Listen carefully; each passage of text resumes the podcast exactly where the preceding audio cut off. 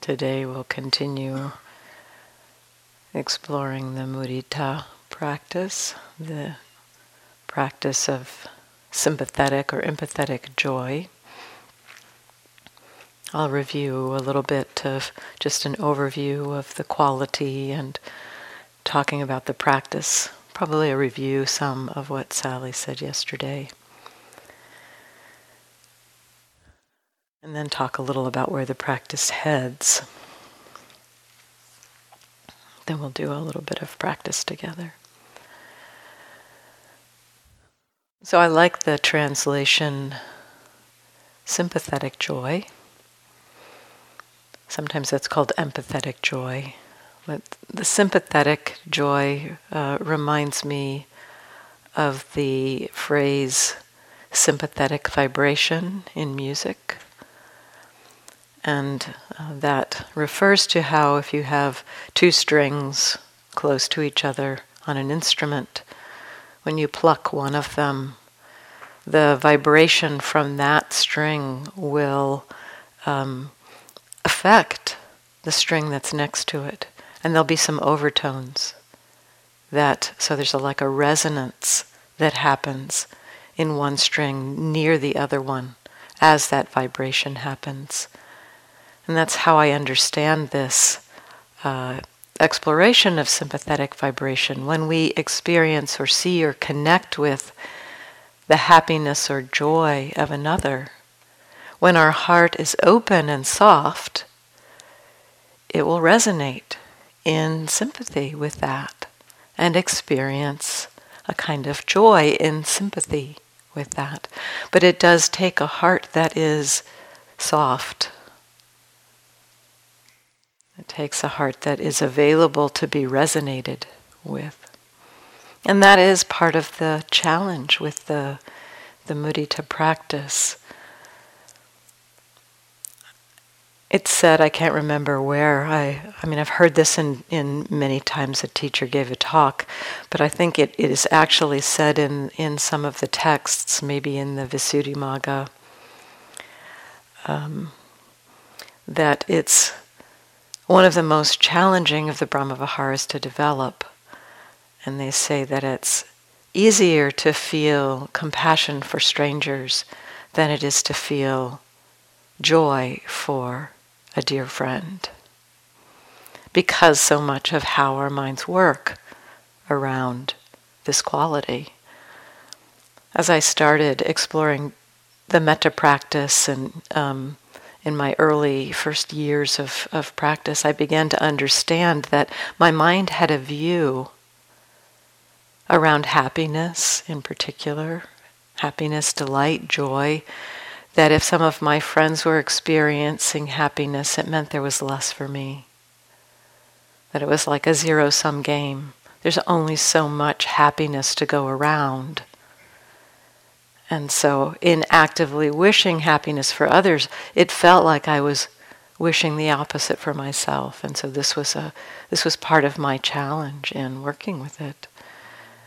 But as I began to touch into the quality itself and to feel and connect with the, that resonance, I began to understand more of what um, the Dalai Lama said.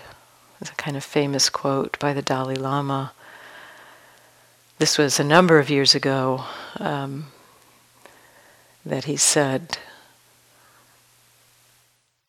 It's good to take happiness in the happiness of others because then you increase your chances for happiness six billion to one. And that's more what it's actually like. That when we can delight in the happiness of others, we have greater chances in, uh, for, for happiness for ourselves. And when we're not feeling um, the far enemies or the, um, yeah, the far enemies of, of mudita, of envy, of, of um, jealousy, um, and when our heart is not constricted around it, then we can experience this delight in the delight of others. Sometimes for myself at least, um, you know, the, the formal practice of mudita was um, not the first place I felt mudita. I really felt it first in the mindfulness practice as I began to be more open to um, how I was. Know, as I as I just explored, how am I in my experience, and um, open to what's here. At one point, I was on retreat with a dear friend, and I was doing walking meditation in the upper walking room here, and and I came to the the window, and I looked out into the courtyard. I was just seeing the people walk by, and my friend walked by. And I could see that, that my friend was walking with real mindfulness, a lot of calmness and peace. And I was just filled with joy. It's like, wow, that's what they mean by mudita. Wow, that is so cool. And I told my friend at the end of the retreat, You were my first experience of mudita. It was just so um, uh, clear what it was. And so sometimes mindfulness can be our first doorway of, of experiencing this quality. Uh, for some, it may come through the, the mudita practice.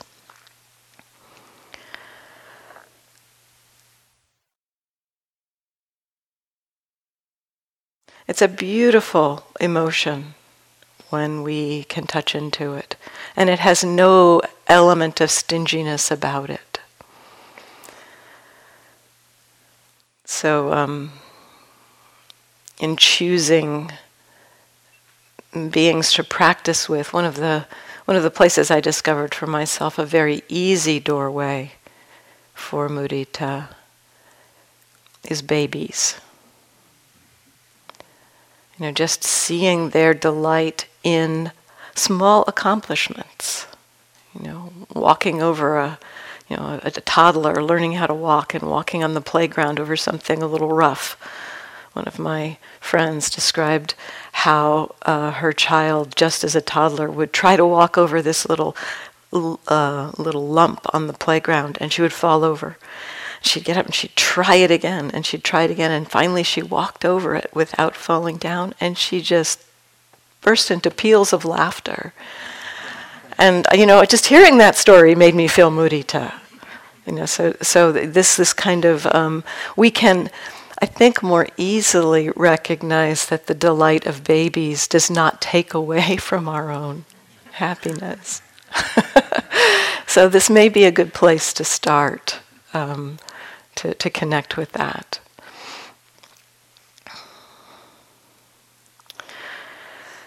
So Sally talked a little bit about the phrases, and we'll we'll we'll talk a little bit about that um, again. You know, I'll mention some of the phrases, but I just want to also mention, you know, the the mudita practice using the phrases.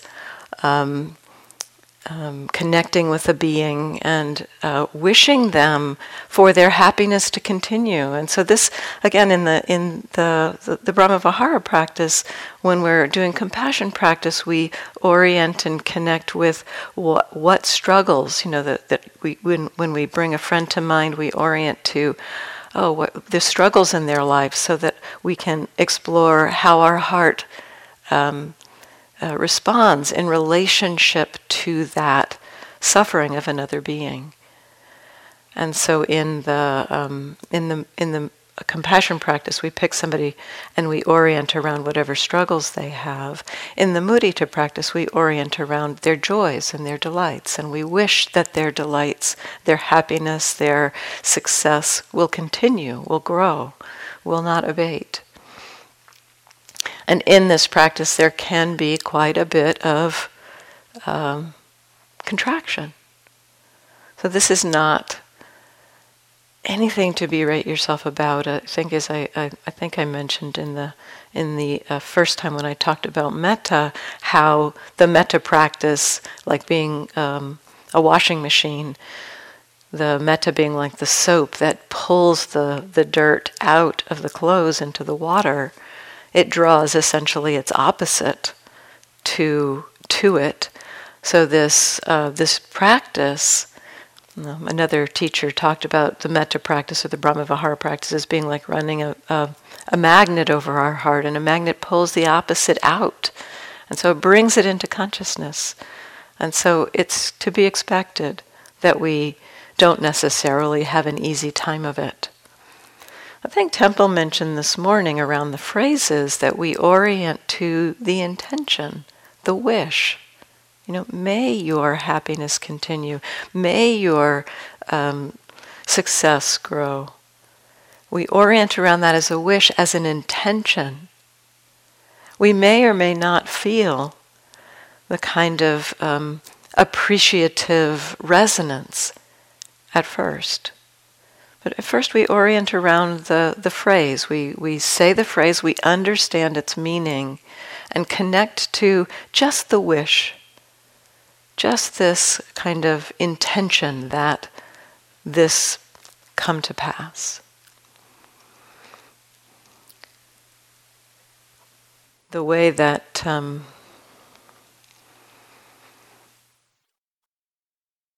that works. The, the Buddha talked about how we orient our mind, where we uh, incline the mind to becomes its inclination. You know, whatever we ponder becomes the inclination of the mind. And that includes all of the hindrances and all of our conditioned patterns, but it includes when we incline the mind towards love and compassion and joy, it, it increases the possibility for those states to arise. And so we are working with intention here in this practice.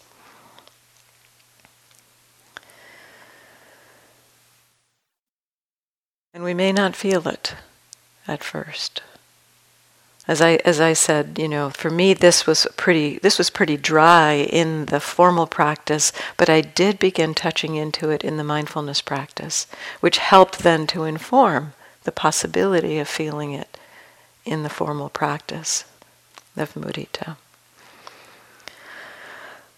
So this practice, as with the other uh, Brahmaviharas, we shift in categories. Um, we start with uh, a happy being, one for whom it's pretty easy, for one for who, who is experiencing happiness that we know that we can connect with. I think babies are a great place to start. Um, and then we shift to ourselves, to benefactor, neutral person, difficult person, just as with the other uh, categories, just with the other Brahmaviharas. Today, in the guided meditation, we're going to keep it simple. We'll stay with um, an, an easy being, a happy being, and ourselves. But I want to speak a little bit, and you can play over the next days with, if you wish, uh, to, to, to make some forays into um, dear friend, neutral person, difficult person. The dear friend, um, the the challenge there can be you know the feelings or the the jealousy the resentment you know my you know when we connect to to happiness that somebody else is having that's close to us is well why not me? Why is that good thing not happening to me? You know so that's a piece of the purification. That's a piece of of noticing oh how the heart kind of constricts or has a view a belief that somehow this is um, excluding me the neutral person, um, sometimes with the neutral person, with the with dear friend, with a happy being, we know the kind of happiness with ourselves. We we explore connecting to, and with ourselves, it can be a really great practice if you can connect with where are you feeling happiness, particularly in the practice. Because as uh, as Nyanaponika points out, he says, you know, in this wishing for joy and happiness you know, we're not wishing for somebody to be happy in the um, um, in harming other beings. You know, if somebody thinks that they are happy in harming other beings, we're not wishing for that kind of happiness to continue. So we are wishing for a, a, a true happiness. And uh, Nyanaponika says, let us teach real joy. Many have unlearned it Life, though full of woe, holds also sources of joy and happiness unknown to most. Let us teach people to seek and find real joy within themselves and to rejoice in the joy of others. And so the with the neutral person, We may not know what kinds of happinesses they're connecting with, uh, but we can know that all beings, you know, just the, the simple things, we wish for them any happiness that they're having around connection and love and care and um, you know moments when their suffering falls away and they have a moment of delight and simple being in nature. You know there's there's human delights and joys that we can potentially just imagine a neutral person engaging with and if you're picking a neutral person from this retreat you can appreciate that they have found the Dharma, that they are committed to cultivating those qualities of heart and mind.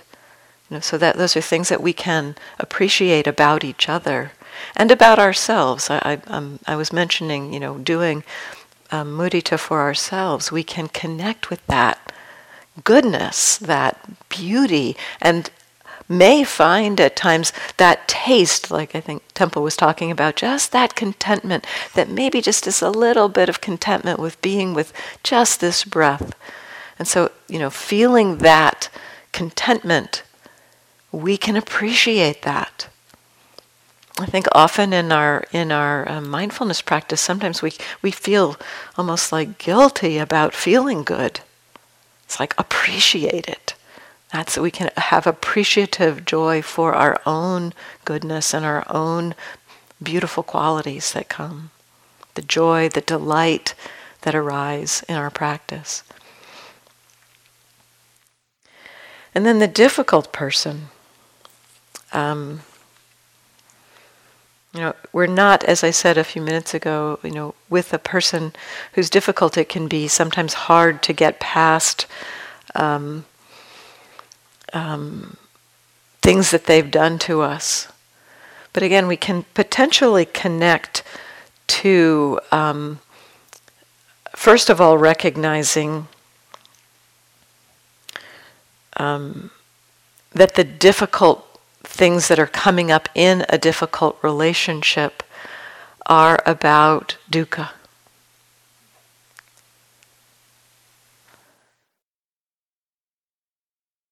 probably on both sides of the relationship, there's some um, misunderstanding or some um, clinging happening.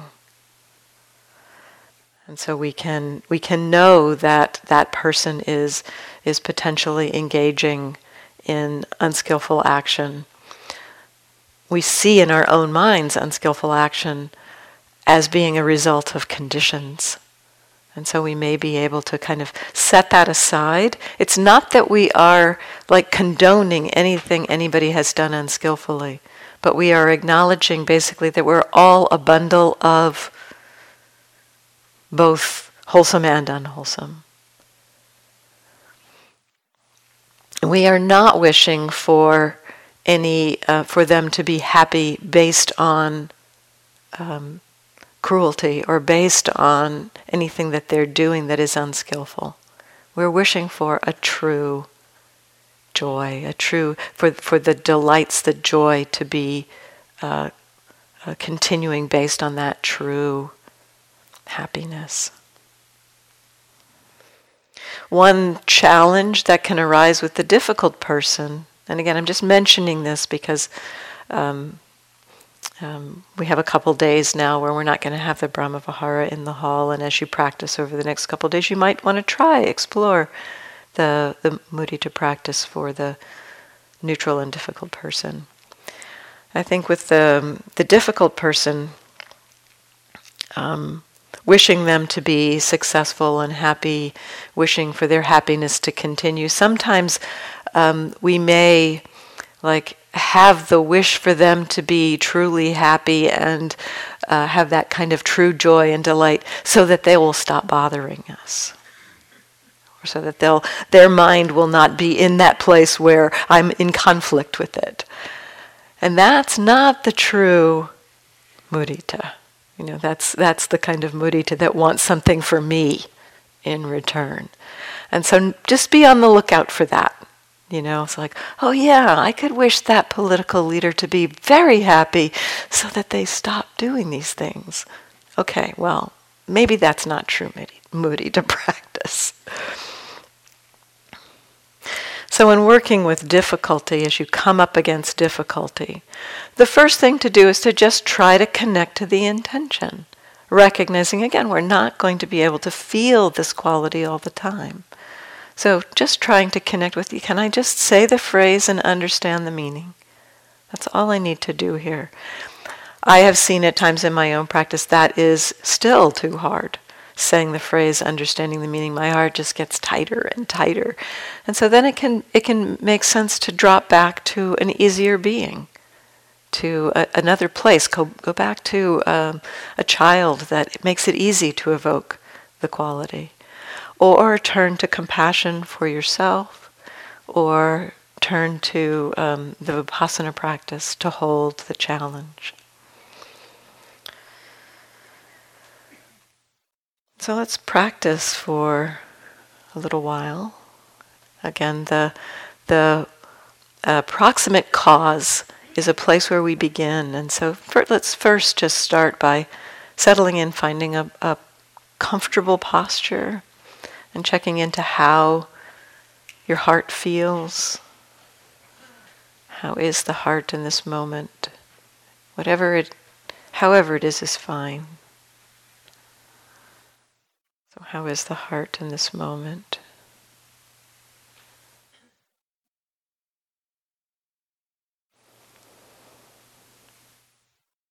Letting yourself maybe breathe through that area, seeing if there can be an inclination towards softening, exploring the possibility of a soft heart.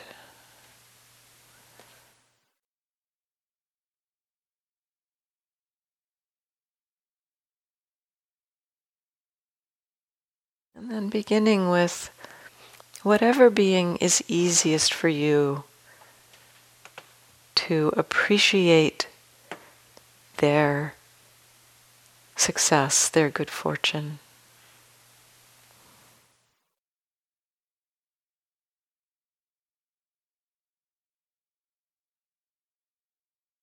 Some of the phrases that are, whatever phrase feels most connecting to you.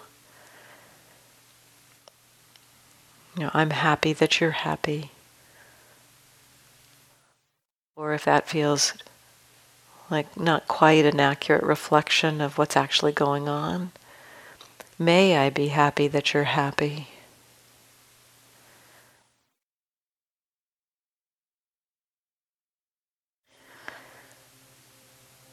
May your happiness continue. May your joys increase.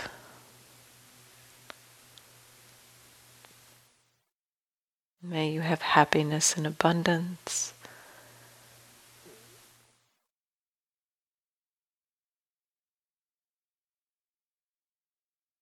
And I also find it helpful in the mudita practice to give yourself time to feel into this the way intention practice works, we express the intention and then we can check in how has that intention landed in the heart? We can just see how does it's like dropping a, a pebble into a smooth pond. There'll be little ripples from the pebble, and so thinking of dropping these phrases into our hearts. May your happiness continue and see how does the heart ripple, resonate in sympathy, perhaps, with that phrase. So taking that time to feel into that.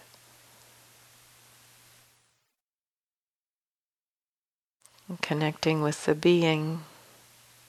And if it's yourself you're working with, Perhaps just your sense of yourself right now. Connecting with the being, expressing this wish You enjoy happiness and abundance.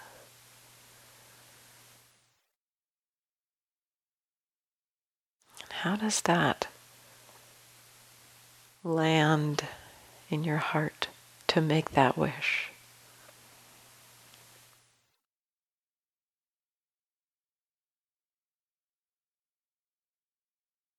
Continuing for the next few minutes to wish joy, happiness, abundance, being.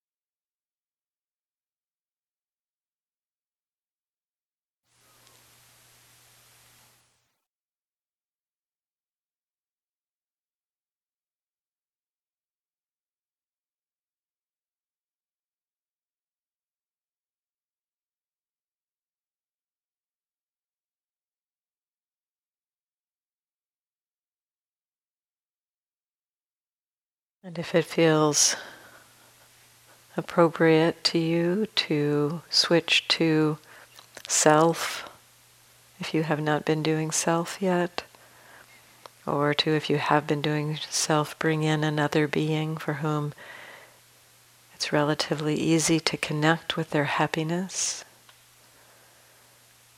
their success and abundance.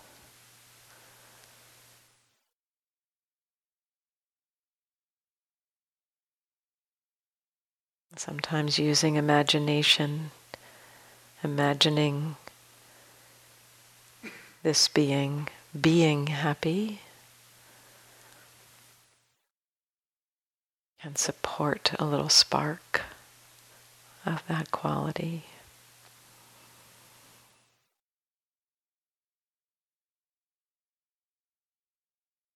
Or for yourself, remembering a time, if you're not in that place right in this moment, remembering an experience of joy, and that can sometimes spark the quality.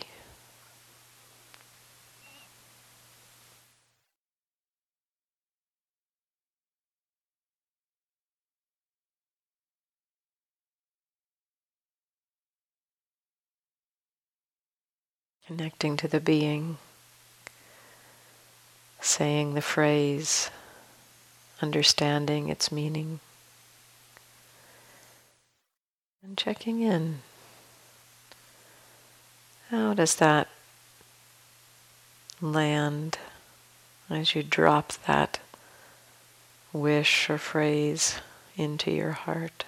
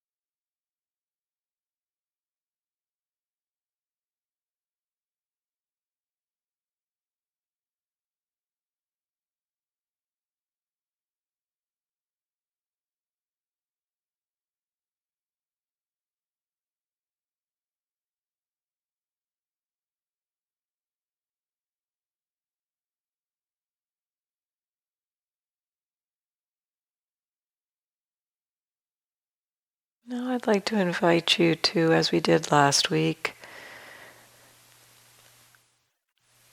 imagine yourself together with this being, with both of you wishing together. May we both enjoy happiness and abundance. May our joy grow. It's just as a reminder that it's not exclusive. How is it to feel that wishing together?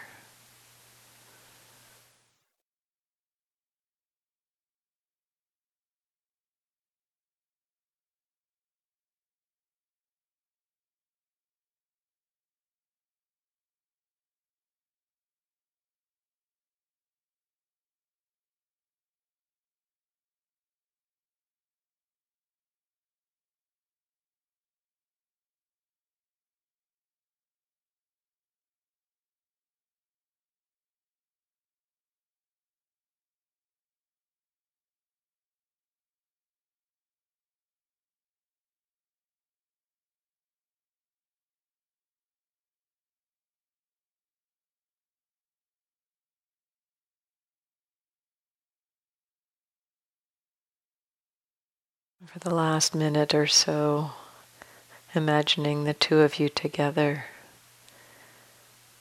wishing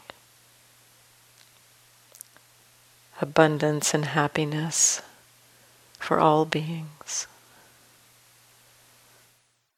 May all beings without exception enjoy abundance and happiness.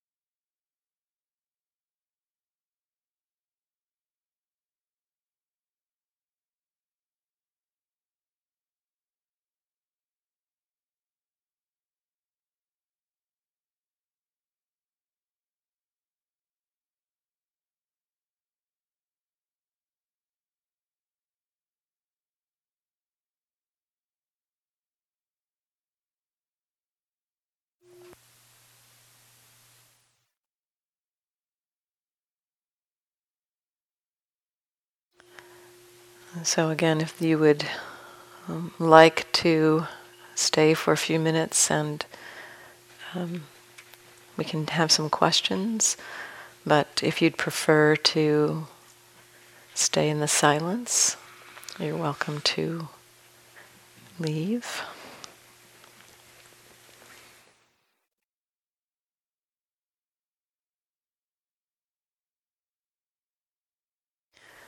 Nisha, can you do the mic? Would you be willing to do that, or can you or can you stay? Yeah, great.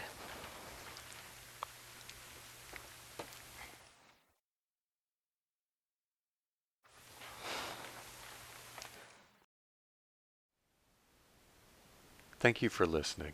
To learn how you can support the teachers and Dharma Seed, please visit dharmaseed.org slash donate.